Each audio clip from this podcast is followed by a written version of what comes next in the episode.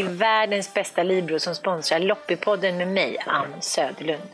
Visste ni att Libro är så mycket mer än bara störst på sköna svanenmärkta blöjor? De har även en massa smarta babyvårdsprodukter. Och I Libroklubben kan man samla poäng, få stöd och hjälp från deras barnmorska. Man kan hänga med andra föräldrar i deras forum och mycket, mycket mer. Välkommen till Libros värld. Här sitter vi och pratar om eh, journalisten, nöjesprofilen Annika Lånes dotter. Åh, så nöjesprofil. blond. Varför, hur kan hon vara så blond? Men jag vet inte.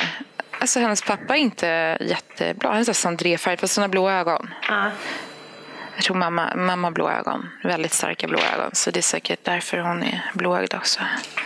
Just det, hon är blåögd också. Mm. Men du är ju eh, halvitalienare. Ja, Va? det är det. heter Leone. Precis. Ja, hon heter Leona också. Jag kollade upp lite andra Annika i Sverige. Ja. Eller så här, kända Annikor.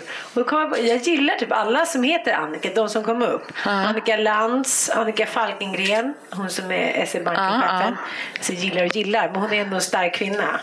Annika är Pippi.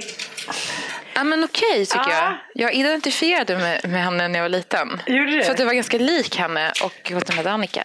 Jaha. Ja. Men vad menar du var hennes starka sidor? Nej, precis. Hon var ju rätt mesig. Men jag var ganska mesig när jag var liten.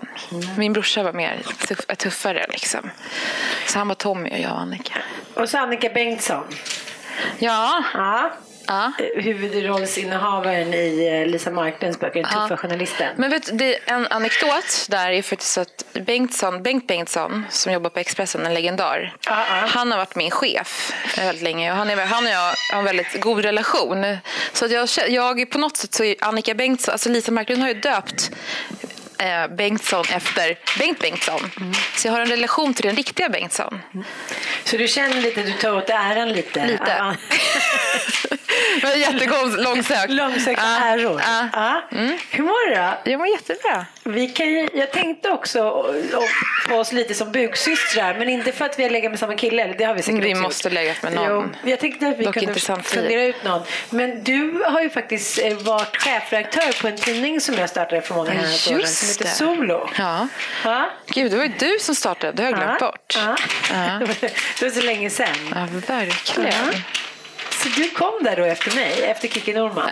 Nej, det var en emellan. Det? Anna, Anna Bolander. Ja. Just det, just det, just det.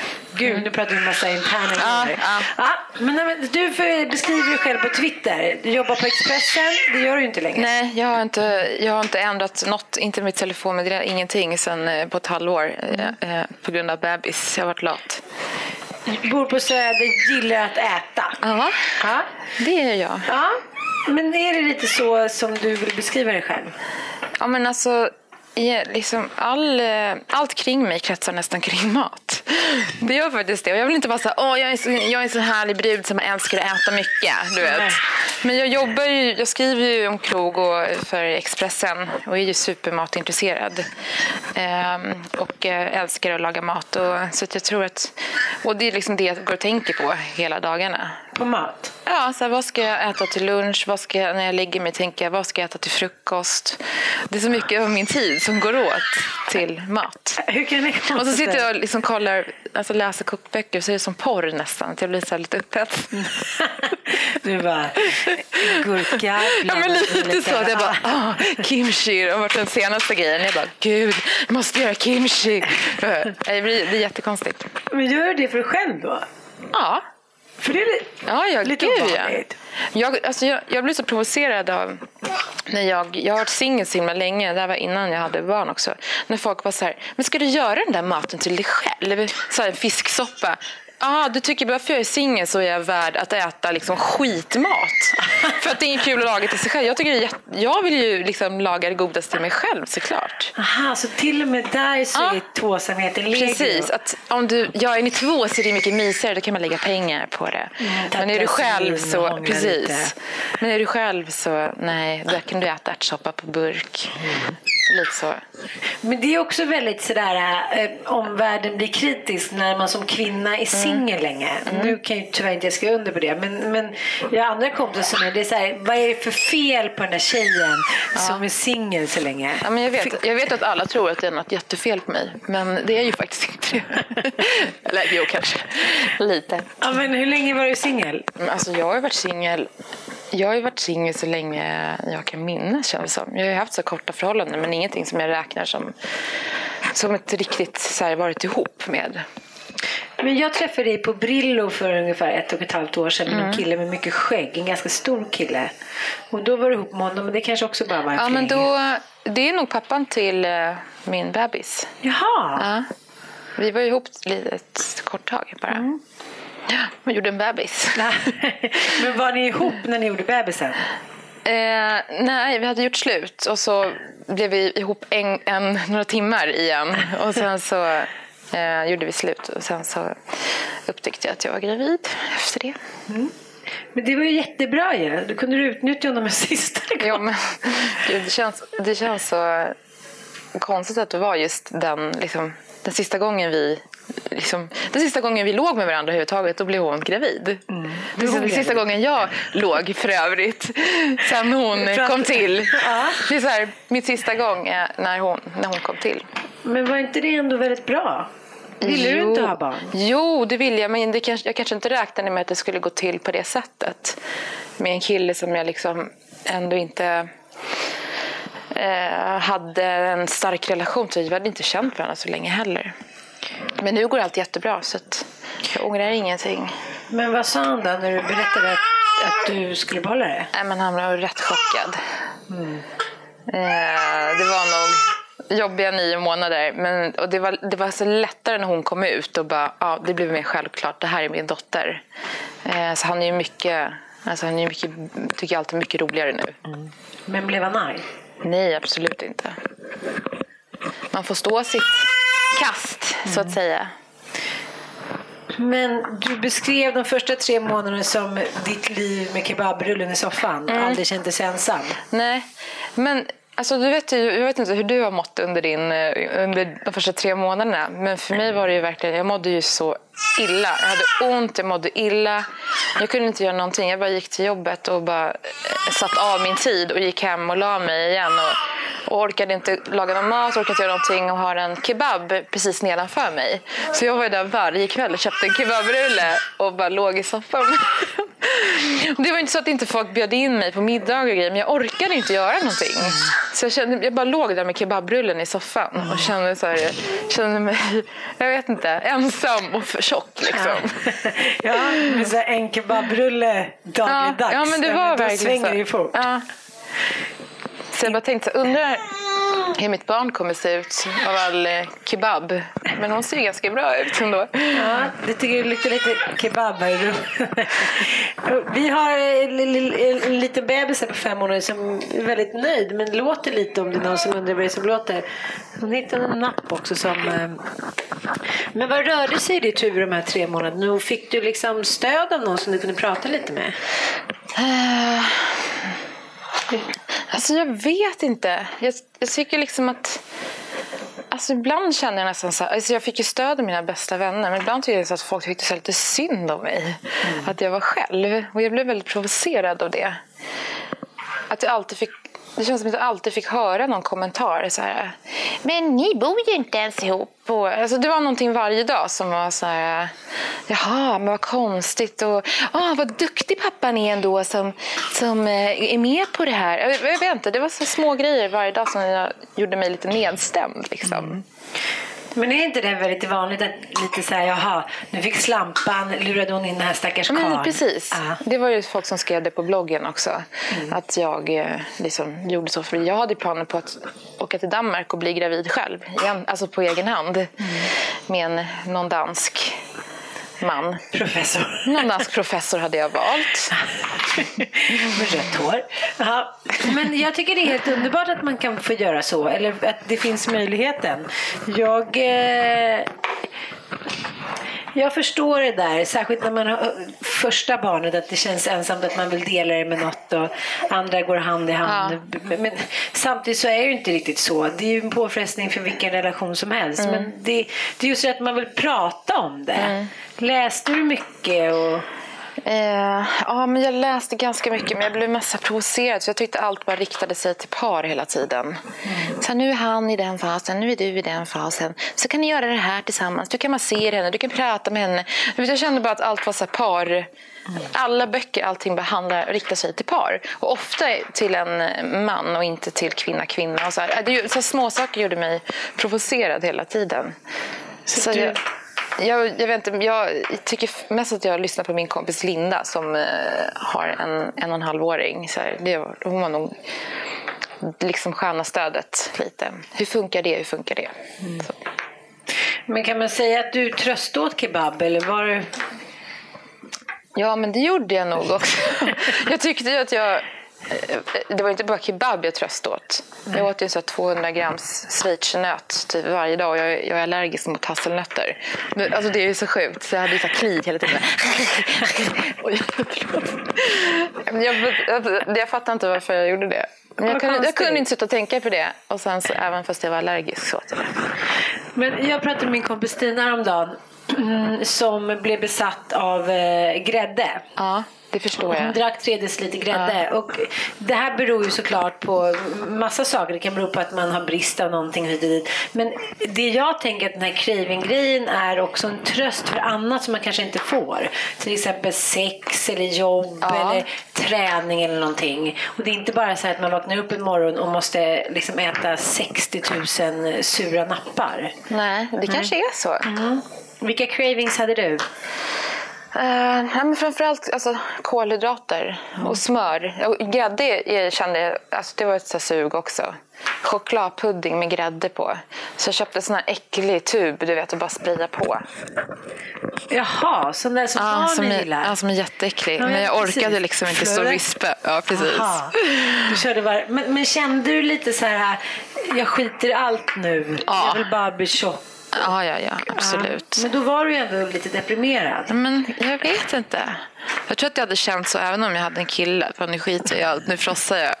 Ja. Men tänk att få äta så mycket. Jag menar, skulle jag få äta så mycket jag ville då skulle jag väga 150 kilo på riktigt. Okej. Jag är ju sån här som kan ta liksom fem portioner och bara mm, tycker det är så här Edvard Blom-stylen. Liksom. Nu säger jag inte att Edvard är tjock, jo han är lite tjock. Men alltså, du förstår vad jag menar, man kan liksom inte sluta äta.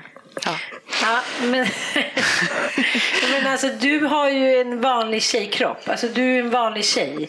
Ja. Ja, och det som jag... Det, som, det finns ju inte så många vanliga tjejer kvar. I alla fall inte i den här stan. Och jag tänkte på det lite på min Insta när man liksom lägger upp någon bild eller något, när man skriver att man ska ha barn om en vecka. Så bara, du är väldigt liten för att det var i nionde månaden. Liksom, det är verkligen så här, kvinnor berömmer kvinnor. Och jag, jag orkar inte ens kommentera det. Nej. Men kanske någon annan som säger så här, jaha, men varför var du tvungen att skriva det? Men hon är ju det. Det är väl inget mer med det. Att det är så här, folk tänker inte Nej. ens på att de utgår från att man är smal och då är man lyckad. Mm. Sen säger jag som du, man, liksom, man vill inte se ut som alla gör i USA, att man Nej. bara tappar kontrollen. Men, men jag fattar inte, människor som har lätt för att gå upp, äter de ingenting då? Alltså hur funkar det ute? Det måste ju vara så mycket så mörkande av anorexi och ätstörningar ute i landet som man inte Mm. Du menar så under graviditeten också? Ja, men också både under graviditeten, människor som liksom låtsas att jag har ätit allt jag vill fast de inte alls gör det. Och... Mm. Ja, men det tror jag. Jag tycker att jag kan se det lite på Instagram också. Folk som jag vet egentligen inte alls unnar sig någonting. Som ofta lägger upp matbilder som det ser ut som att nu äter jag mycket. Eh, sen kanske de petar undan allt onyttigt på tallriken och vidare. Eh, så det är en sån falsk fasad av att man käkar mycket fast man inte gör det egentligen. Men jag tänker att du är lite som jag. att Du inte tänker eh, kanske lika mycket Ja, men jag tänker inte så mycket på min vikt. Jag, när jag var Nej. singel förra våren då blev det ändå så att då tränade jag. Det kan ju inte så konstigt. Då vill man Nej. ändå, sen går man ner i vikt för att man är olycklig och sånt där. Ja. Men jag kan känna att jag har så omvänd anorexi. Att jag tittar på bilder på mig själv. Vi säger att de senaste tio åren det finns vimmelbilder och så här. Va? Gud vad smal jag var. Eller Där var lite mullig. Där såg jag konstig ut. Alltså, det är som att jag inte riktigt Ja. ser mig själv. Och jag tycker det är ganska befriande. Nej, alltså nu är det så här, nu är det klart, då har man så här mammakilon kvar och de kanske inte är så jätteroliga. Alltså jag försöker väl bli av med lite det, men jag, är inte, jag skulle ju aldrig banta. Aldrig. Jag får väl liksom tänka på istället för att ta två portioner så tar jag en portion. Eh, men jag, jag, jag, liksom, man blir ju inte tjock av att äta. Om man äter normalt så blir man inte tjock. Det är ju bara, det är bara larv. Sen kanske man eh, har en bra ämnesomsättning eller något. Jag tror att jag har fått det av min far som är, kan äta hur mycket som helst och fortfarande är väldigt smal. Men eh, vad skulle jag... Vad, vad, vad, nu svabblar jag bort mig här. Nej, men jag tänker så här att jag, om man bara kanske inte pratade om det så himla mycket och la så mycket värdering i så skulle det inte vara en sån big issue. Nej. Och nu har du fått en dotter och då blir det så här, jag får min fjärde kille och det känns som att det kanske inte blir samma problem för mig. Men jag minns inte att min mamma någonsin pratade om vikt. Nej, men det gjorde inte min mamma heller. Det är kanske därför man inte bryr sig heller om vikten. Och jag kommer aldrig att göra det framför Lilo. Aldrig, aldrig, aldrig. Har du några så här regler som du har tänkt att du ska så här, boosta en feminist där? Ja, men lite så. Lite, lite så här att liksom hur... Ja, men verkligen förstå att att män och kvinnor är lika. Det låter så klyschigt, men hon måste fatta det. Jag kan känna när jag växte upp att det verkligen inte var så. Jag är uppväxt med en italiensk pappa. Och kom man till Italien exempelvis så var det ju, men det var ju verkligen visa att kvinnor inte har, de diskar och männen står och steker köttet. Men det är, för mig är det så sjukt viktigt att visa att det inte ska vara så. Men herregud, vi är väl moderna så jag kommer väl, det kommer väl vara jämlikt om tio år hoppas jag. Du bara, tusentals år. Bara, tio är det år, helt då tror jag... Ja, men det är bättre. Och på Söder känns det mer jämlikt där man bor. Ja, och jag bara här, med kvotering överallt. Ja. Då, då kommer det gå mycket fortare. Jag så vi kommer aldrig flytta från Södermalm, Nytorget. Nej, där, det är där där är det är. jämlikt. Där är hen. Med konkenryggsäckar, Precis. lite så här hipsterbrallor och bärs på fredag eftermiddag. Ja. Och jämlikhet. Men vad är det bästa och det jobbigaste med att vara ensamstående mamma? För du har ju det största ansvaret. Om jag har förstått det rätt. Jo, men det blir ju så att jag har det största ansvaret ansvaret eh, just eftersom jag är föräldraledig och hennes pappa jobbar i krogbranschen så blir det mycket liksom, kvällar och mycket jobb. Men han tar ju hand om henne också. Eh, ja, men det bästa det är väl lite att, att man bestämmer över sin egen tid. Det tycker jag är jätteskönt. Och sen tycker jag att det är jättemysigt att sova själv med henne. Alltså vara så här, alltså typ att lägga henne bredvid mig istället för i sin säng och bara mysa med henne. Jag tycker det är så sjukt härligt. Då vill inte jag ha någon annan bredvid mig. Jag är inte så nöjd. Kanske vill ha lite välling. Men så där kan jag känna nu när jag har en ny kille som jag är jättekär i. Vi snart ska ha barn. Men jag tycker ändå, när, de få gånger han har varit bortrest och alla barnen kan komma ner i sängen så som vi gjorde när jag Ja, var singel. ja. Jag älskar ju det. Liksom, man vill ju ha någon att sova med. Ja, men precis. Ja, men det behöver absolut inte vara en man. Nej, det kan vara en liten bebis också. Ja, eller Även om man kan sakna en, en man bredvid sig ibland. Jag börjar känna att du, du har sagt till mig någon gång att du har väldigt svårt för att bli kär. Ja. Eller nej, jag har, inte så, jag har ganska lätt Ja, tvärtom. Du har lätt för att bli kär men du har svårt för att det ska växa vidare. Ja. Jag blir, eller så lätt att bli förälskad kanske. Ja. Och så blir jag, alla som jag vill ha, de vill inte ha mig. Och de som vill ha mig, de vill inte jag ha. Så det här är liksom, Vad vill du ha för typ av män då? men jag, vet, alltså jag vill ju säga så här, åh jag vill ha en härlig snubbe som är mysig och gullig. Och så här, men jag vet ju att jag inte faller för den typen. Jag faller ju för psykon liksom, som har trassliga, trasslig barndom och som har jävligt mycket problem med sig själva. Och de som inte visar känslor och vidare. Så att, eh, ja, och det är inte sån jag vill ha egentligen. Därför, därför träffar jag ingen. Men, men du som du drar det största lasset själv, det är ju rätt tufft. Särskilt med sömnbrist, det pratade jag med Sandra Ja. Lindell om. Att man, liksom, man sover aldrig mer än någon timme Nej. i taget. Och hur har du gjort för att orka? Eh, alltså jag, jag, jag, jag vet inte. Jag har ju sjukt sömnbehov också. Jag, brukar, jag älskar att sova tio timmar. Det är ju mitt normala. Och nu så är man kanske på fem. Eh, ja, men jag, gud, jag vet inte hur jag, har, hur jag klarar det egentligen. Men på bloggen står det att du tränar en del. Ja, jag försöker i alla fall. Att Lillo är med då. Ja. ja. Lilo. Kilo? Jag har en kompis som heter Lillo. Ja. Eh, men du äter bra. Du Ja. äter mycket. Jag äter mycket. Ja. Men får du någon hjälp? Ja, absolut. Alltså, hennes pappa är ju med i bilden också. Sen så, min mamma bor ju eh, nära mig, eller inte nära, men en liten bit ifrån. Och eh, sen har jag eh, min bästa kompis Terry som hjälper mig jättemycket med henne. Men jag tänkte, det är inte så att du... eh, Jag tänkte, jag intervjuade ju Oskar Jöback som Mm. är med i podden. Och de är ju två mammor och två pa- pappor, han och Peter. Och de bor Mm. Faktiskt i. Peters hus. Jag tycker det är så Alltså briljant. gud vad skönt. Tänk att vara fyra och ta hand om ett barn. Ja, och någon ska och göra en musikal, någon ska göra en resa. Det finns alltid någon Ja, där. det är ju drömmen. Ja men det är drömmen. Men Ja. du tänkte aldrig det med, din, med, Lilos pappa att så här, men nu kan vi bo ihop något år tills hon blir större. Det var ingen resonemang på det sättet. Ja, men det blev så konstigt genom att vi hade varit eh, ihop så kort tid. Så kändes det så himla konstigt. Ska vi flytta ihop? Det kändes så väldigt konstigt. Ja, lås dörren när du är på toa. Men vi var ju, alltså första månaderna, eh, första månaden, nu är hon bara fem månader, men två månader, då, var vi, då sov vi hos varandra. Så en sov på soffan och en sov med henne i sovrummet. Alltså vi turades om hela tiden. Så det var ju väldigt skönt. Men hur har det blivit om du, hur du föreställde dig skulle bli att vara mamma och hur det blev? Eh, ja, men, alltså jag tror, jag, första månaden var rätt jobbig för att ja, men hon, var, hon skrek typ i en månad för att hon inte var mätt av min, av min bröstmjölk. Eh, tills vi kom på att det var det. Dåligt. Ja, skitdåligt. Det är så vidrigt av mig. Eh, så att, eh, efter en månad, när jag började, dagen när jag gav henne mjölkersättning, då var det som att få en ny bebis. Och sen har det varit likadant. Hon bara sken upp och bara, bara livet är så roligt. Jag är som Eh, mamma, jag vill äta. Ja, alltså det, var, nej men det är så skillnad. Och efter det har det bara varit så positivt. I början var jag så här, men vad i helvete har jag gjort? Vad är det här för litet monster? Jag, bara, "Äh!" nej, jag, höll på att bli, jag höll på att bli galen. Jag kunde inte liksom vara borta en minut från henne. Eh, ja, men nej, jag tycker det är mycket roligare än vad jag trodde att det skulle vara. Faktiskt. Och det är enklare än vad du trodde det skulle vara. Mycket enklare. Första året är ju bara, då kan man göra lite vad som helst. Ja. Sen de...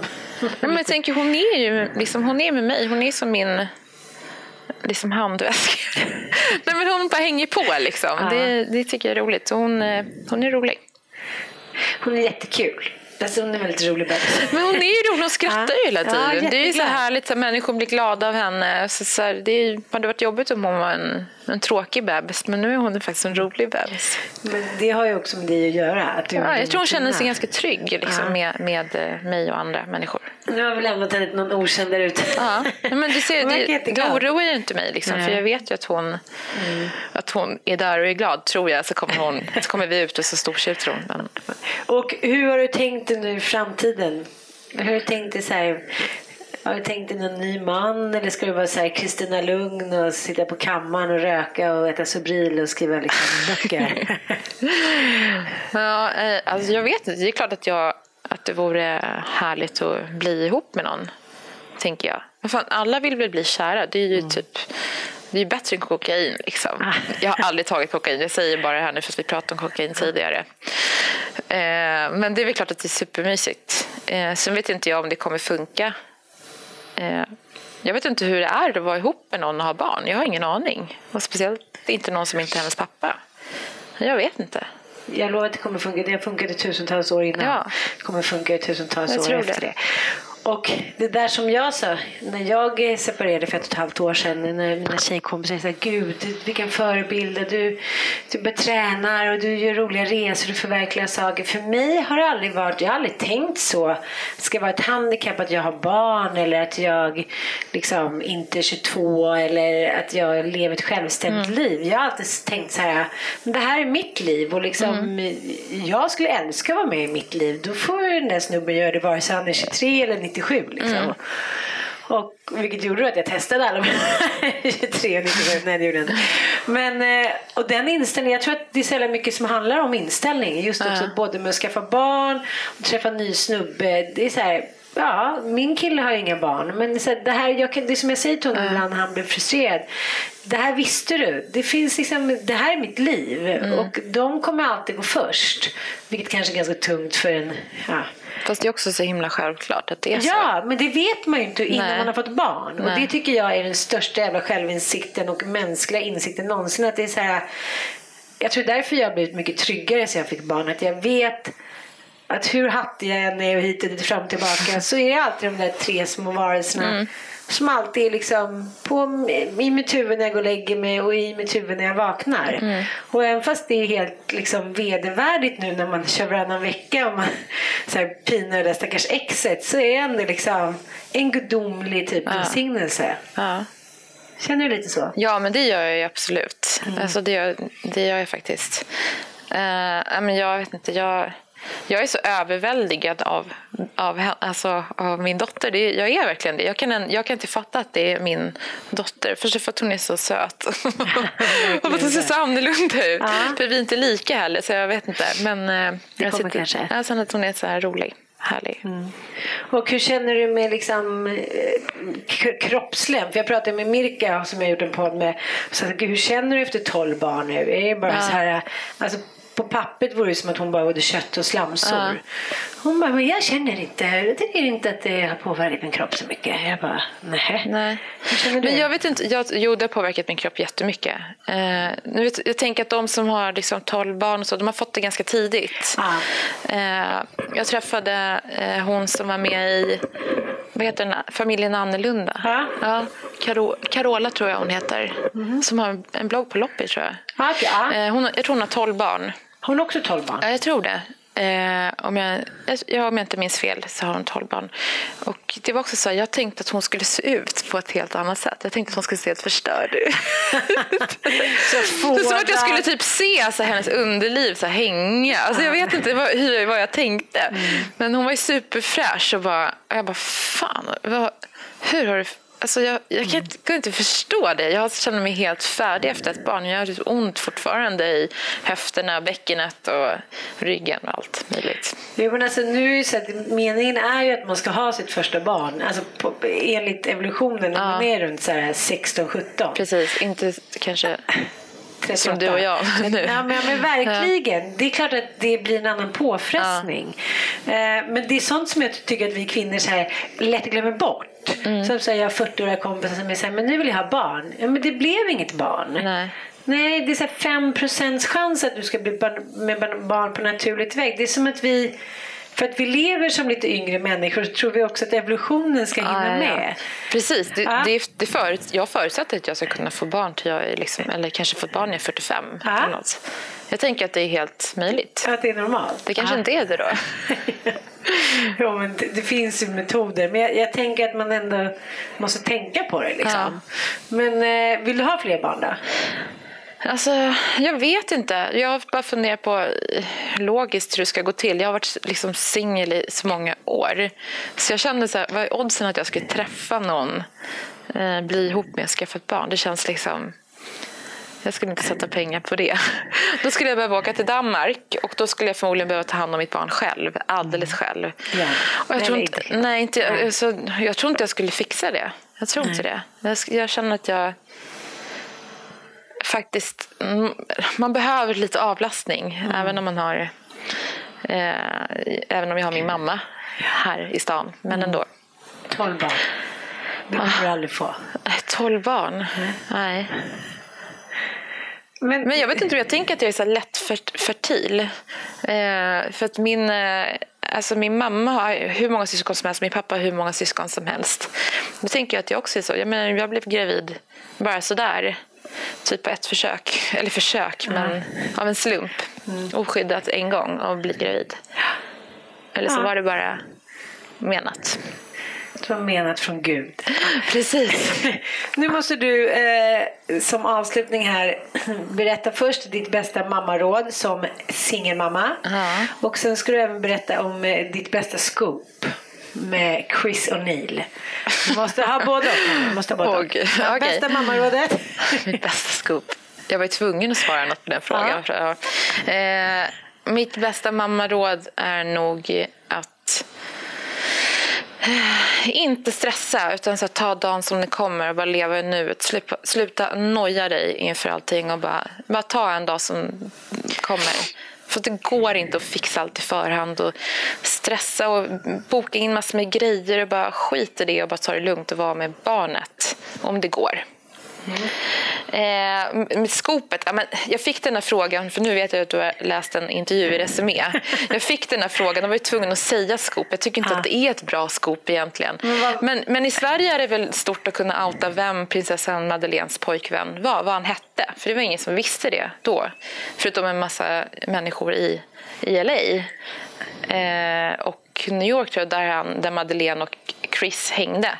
Så att det enda jag gjorde var att ringa en bekant och säga du, vad heter Madeleines pojkvän? Hon bara Chris O'Neill, godnatt. Aha. Jag bara okej, okay. met Chris O'Neill. Det var mitt scoop. Jag tänker på det där skopet som Johan T Lindvall gjorde med Richard Gere och hans svenska Ja, yogatjej. Stina Bye. Ja, Stina Bye när hon typ sög av honom i ett vattenbad. Nej, hon sög inte Nej, men det såg av ut honom. som det. De badade ihop. Jo men hon var ju där nere. Men det kanske hon var. Men alltså hon, hon stod på knä. Gjorde hon? Ja, det var ju det som var så liksom ögonfallande. Jag var så naiv så jag trodde hon plaskade omkring där. Ja, hon, hon ville göra sig själv som en liten, liten människa och bara plaska omkring. Nej, men de var helt nakna i ett vattenbryn och hon liksom plaskade lite och var nära hans kön. Jag vet Ja. inte, hon kanske inte alls eh, gjorde någonting med hans eh, Hollywood-penis. Men, men eh, ja, det var ett ganska dåligt skop. Men det blev ändå ett bra skop Ja. av dig tycker jag. Ja. Nu, du kom, nu kommer du gå till historien. Men alltså, jag ska säga en sak. Glöm inte kungen otrogen. Vem kom ut med det? Typ sex år innan. Sant. Innan alla de här böckerna. Kanske Annika Leone. Du, nu är det Alltså, riktigt sant. ja. Just det, du skrev Exakt. i en ledare var det va? Nej, vi skrev... Eh, nej, det skvall- sol. Vi skrev så här, bis, bisarrt skvaller eh, som... Jag kommer inte ihåg. Sver, kändis, kändis Sveriges mest bisarra skvaller. Och då var det faktiskt det om att kungen hade en affär med Camilla Henemark, Anna Järphammar och Anna Lindmarker. Just det. Men kom du ihåg att det var också så att alla visste om det med Camilla Henemark? Ja. Jag var till och med inbjuden på Ja. en middag i Gamla stan där Camilla Henemark och kungen och hans entourage skulle vara. Vad fick du inte dit? Nej, men jag vet inte, jag vågar väl inte. Men då var det väl det att han trodde att aldrig att det där skulle komma fram. Nej. Han var så här Men man happy. tror att man är untouchable. Ja. På Gildas också. Nej. Mm. Och när kungen och Victoria var ute på Gildas. Va? Ja, alltså de hade väl varit på någon middag på Noppes med barn och föräldrar hit och dit. Så det var en helt annan tid. Ja. Ja. Gud, vi är 200 år gamla. Vi är världens äldsta mammor. Men ja, det var ditt skål. Kom vi fram till någon kille som vi båda legat med? Eh, nej, vad ska, vi, om, vad ska chansa på någon? Ska jag chansa på någon? Ja. Ja, jag chansar på Musse Hasselvall, för han har legat med i hela Stockholm. Nej, vi har bara bråkat. Va? Ni bråkar? Ja, vi, Varför? bråkat för vi jobbade tillsammans och han var min eh, insatsproducent. Och, eh, ja, vi hade lite olika åsikter, men jag älskar honom. Ja, Musse jag är en honom. jättebra kompis med mig. Men vi brukar alltid... Eh, nej, vi, vi har slutat ligga med varandra. Men eh, vi brukar alltid så här, sitta någonstans och så ser man någon som går förbi. säger man henne jag legat med eller han har jag legat med. Så här, vi, Men vi Josefin tydligen- Crawford som har varit Ja, Josefin har ju legat med. Ja, men det är så säkert något många, så, Ja, ja. Mm. Han har verkligen skvätt runt. Alltså han har legat med så många. Ja. Hoppas eh, att han Vi lyssnar bara på det tycker här. att det är så gulligt och fint. Men jag tycker det är härligt om tjejer också gör men det. jag har, ju rykte, jag har ju tydligen inte rykte om mig att jag har legat med alla. Alla. Ja. Det var någon tjej på eh, ett tidningsförlag som har sagt det till massor med killar som hon jobbade med. Alltså jag har legat med alla. Men det är ju skitbra. Då vet du om det, Jag vet. du Och vill ha. Musse, Musse har också hört att jag har legat med alla. Jag har också legat några stycken. tycker jag är bra. Men det är härligt att lägga Eftersom jag inte har legat på över, över ett år så känns det som att jag... Det var bra att jag låg så mycket förut. Men vadå, låg du under graviditeten? Nej, men jag, jag har ju inte legat... Alltså jag, sista gången jag hade sex var ju när hon kom till. Jaha, oh shit. Ja. Nu måste du ligga. Nej, men vad ska jag göra? Ska jag gå, ska jag gå ut och Svar bara... till liggbar mamma. Ja, men du får skaffa barnvakt och gå ut. Men, ja. Ta första bästa åbäke. Nej, men Nej, det, det går vill jag ju inte. Jag vill ha någon fräsch, hel och ren kille. Som gillar en kvinna som Ja. inte längre är oskuld. Precis. Det tycker jag är ett uppfriskande eh, sista eh, snack. Ja. Jag tror att när vi stänger av ska, måste vi ta reda på någon som vi båda legat med. Ja. Inte för att det är viktigt men för att Fast det känns viktigt just Ja, det nu. känns viktigt nu med det här med att vi har varit chefredaktör på samma tidning och sådär. Tack för att du kom hit. Tack jag, eh, jag gillar verkligen dig. Eller jag tycker du är skitbra på alla sätt. Ja, jag gillar Så jag är dig glad, med. ja, jag är glad att du är med. Ja, tack för att fick vara med. Ja, hej då. Hej då. Och nu har vi kommit till programpunkten Fråga barnmorskan.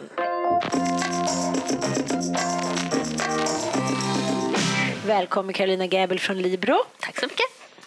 Eh, Dagens fråga som vi har fått är då lite genusanpassad.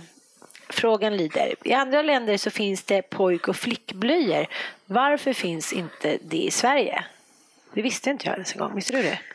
Jo, jo, det visste jag. Men jag, jag, alltså idag finns det ju mindre och mindre pojk och flickblöjor utan man gör mer och mer bara unisexa blöjor. Och eh, varför vi inte har det i Sverige beror ju på, jag kan ju bara prata för Libro, men det beror ju på att eh, blöjorna är så fantastiskt bra så det finns ingen anledning att göra till pojkar och till flickor. De suger där barnen kissar helt enkelt. Ehm, och förr så la man ju fluff och det som är i blöjan på, andra, på, på olika ställen i blöjan då. Beroende på om det var en pojke eller flicka. För pojkar kissar ju lite annorlunda än vad tjejer gör. Ehm, Men jag tänker på de här tygblöjorna som ja. var populära förut och som vissa fortfarande har av ekologiska skäl då. Är det någonting du skulle kunna rekommendera? Nej, faktiskt inte. Nej, men alltså jag ser inte riktigt eh, vinsten med det. Varken miljömässigt eller eh, eh, ekonomiskt eller tidsmässigt. För de ska också tvättas. Ja, de ska också tvättas. Eh, och um, blöjsopor är ganska bra sopor. Det bränns och blir energi av det. Så att eh, vi, ska inte, vi ska inte ha dåligt eh, samvete för det. Slår ett slag för blöjan. Ja, det gör vi. Pappersblöjan. Ja. Jaha. När vi ändå är inne på det här med blöjor, eh, då tänker jag, när ska man börja med potta? Finns det någon tidpunkt eller bestämmer barnet själv det? Ja, men det är också en sån här stor och vid fråga. Det är ju så individuellt. Ehm, jag tycker att man ska titta på barnet, om det visar intresse för pottan, om det vill leka med pottan, ehm, om ehm, han eller hon eh, är väldigt glad när, eh, när han eller hon har bajsat. Eller, eh, alltså lite grann om det finns ett intresse kring det här med kiss och bajs och här är pottan och se vad jag kan göra. Och, finns det inget som helst intresse och, och ingen aning om att man har kissat eller bajsat då, då är det lite lönlöst med att introducera pottan för då kommer det bli mer olyckor än, än succé. Men kan man föra några riktlinjer, till exempel att barnet kanske ska ha börjat gå eller fyllt ett år? Eller? Nej. Nej, det finns inte det. Nej, nej, det tycker jag inte. Utan mer, mer vad de visar för intresse för det här med kiss och bajs och potta och sluta med blöja. Om de vill ta av sig blöjan till exempel eller om de eh, vill visa vad de har gjort i blöjan Mm. eller om de vill sitta ner på pottan eller om man ser att de vill sätta sig ner när de ska bajsa. För man, man, man ser ju mönster och man lär ju känna sitt eget barn så man vet ju ofta när de, när de bajsar. Till exempel efter maten eller kissar direkt efter man har sovit eller lite sådana signaler. Och eh, berömma när, när det går bra. På dagis har de såna här låga små toaletter. Ja, Det skulle jag vilja ha hemma. ja det verkar bra. Ja, Då slipper man hoppa över den där Ja, precis. pottan. Ja. De är väldigt gulliga. Ja. Bredvid Eh, varandra. Så, att- men det finns också böcker som handlar om potträning. Det tycker jag var ett bra trick. Det var lätt att visa sig. Här är Totte går på pottan. Och, Jo men precis, och göra det lite kul och Mm. inte som något som man ska göra eller måste göra eller ska lära sig utan leka fram det. Och även eh, att, att barnet ska vara med på noterna och vara mogen för det. Och det, det är jättesvårt att säga att det sker vid ett års ålder utan det kan vara allt ifrån eh, ja, åtta, nio månader till eh, tre, fyra. Ja, jag vet inte, jag, ska inte säga någon Nej. för det blir så dumt. Men, Och då kommer man ju osökt in på eh, lite olyckor som händer i och med det. Mm. Att man eh, ja, kissar i sängen Mm. på nätterna. Och det är ju ingenting man kan undvika. Utan det, det kommer ju ske. Det är väldigt få barn som direkt går Ja. från, från blöja till totalt torra. Ja, det vanliga är ju att man, är, att man fortfarande har blöja på natten. Ett bra tag faktiskt. Eh, och det är inget konstigt. Det kan man ha upp till skolåldern utan att man ens gör någonting åt det. Till skolåldern. Ja, Jaha. Då gör man det som är bäst. man avvaktar helt enkelt. Och, och, för det där är en mognads, mognadsgrej. Så det är ingen idé att, att sluta för tidigt för då blir det bara de här misslyckandena. Det blir jättejobbigt för barnet att känna att man har gjort det igen, misslyckats igen. Olyckor i sängen och... Nej. Men eh, vad kan man ha i sängen? De här små eh, tunna underlaken. Ja, Ja, de ja, tycker jag är bra. Vad kallas det för? Frotterad, eller vad heter det? Frotte, ja, Frotterad alltså plast. Ja, precis. Ja. De är ju jättebra. För då är det inte hela världen. Nej. Sker det liksom i lakanen direkt ner i sängbotten så är det ju lite tröttsamt. Mm. Men eh, ja, ett litet skydd. Vi har alla Och lite fläckar hemma i barnsäng. en, en bra blöja så länge som det behövs tycker jag. För att Mm. Det är jobbigt med de här, de här nederlagen eller de här misslyckandena. Det är onödigt att utsätta barnen för det. Intressant. Mm. Det ska man tänka på. Ja, jag tycker det. Ta det i barnens takt. Ja, precis. Jag gör lite sammanfattning. Mm. Eh, man kan börja med potträning eh, när man ser att barnet visar intresse för att göra det. Så kan man säga. Jättebra. Ja. Eh, man kan ha nattblöja upp till skolåldern om det skulle vara så. Eh, inte liksom hetsa eller skynda på det här så det blir ett misslyckande för barnet. Ja, Har jag missat något? Och så kan man ha frottéplast. Ja. precis. Ja. Och så verkligen försöka att lära sig barnets signaler så att man ser när det, när det kan vara dags att introducera pottan. För det kan ju vara så tidigt att barnet inte kan säga det. Utan eh, försök att känna in. Mycket bra tips. Ska jag använda här nu. Mm. Tack så mycket för idag. Tack för idag.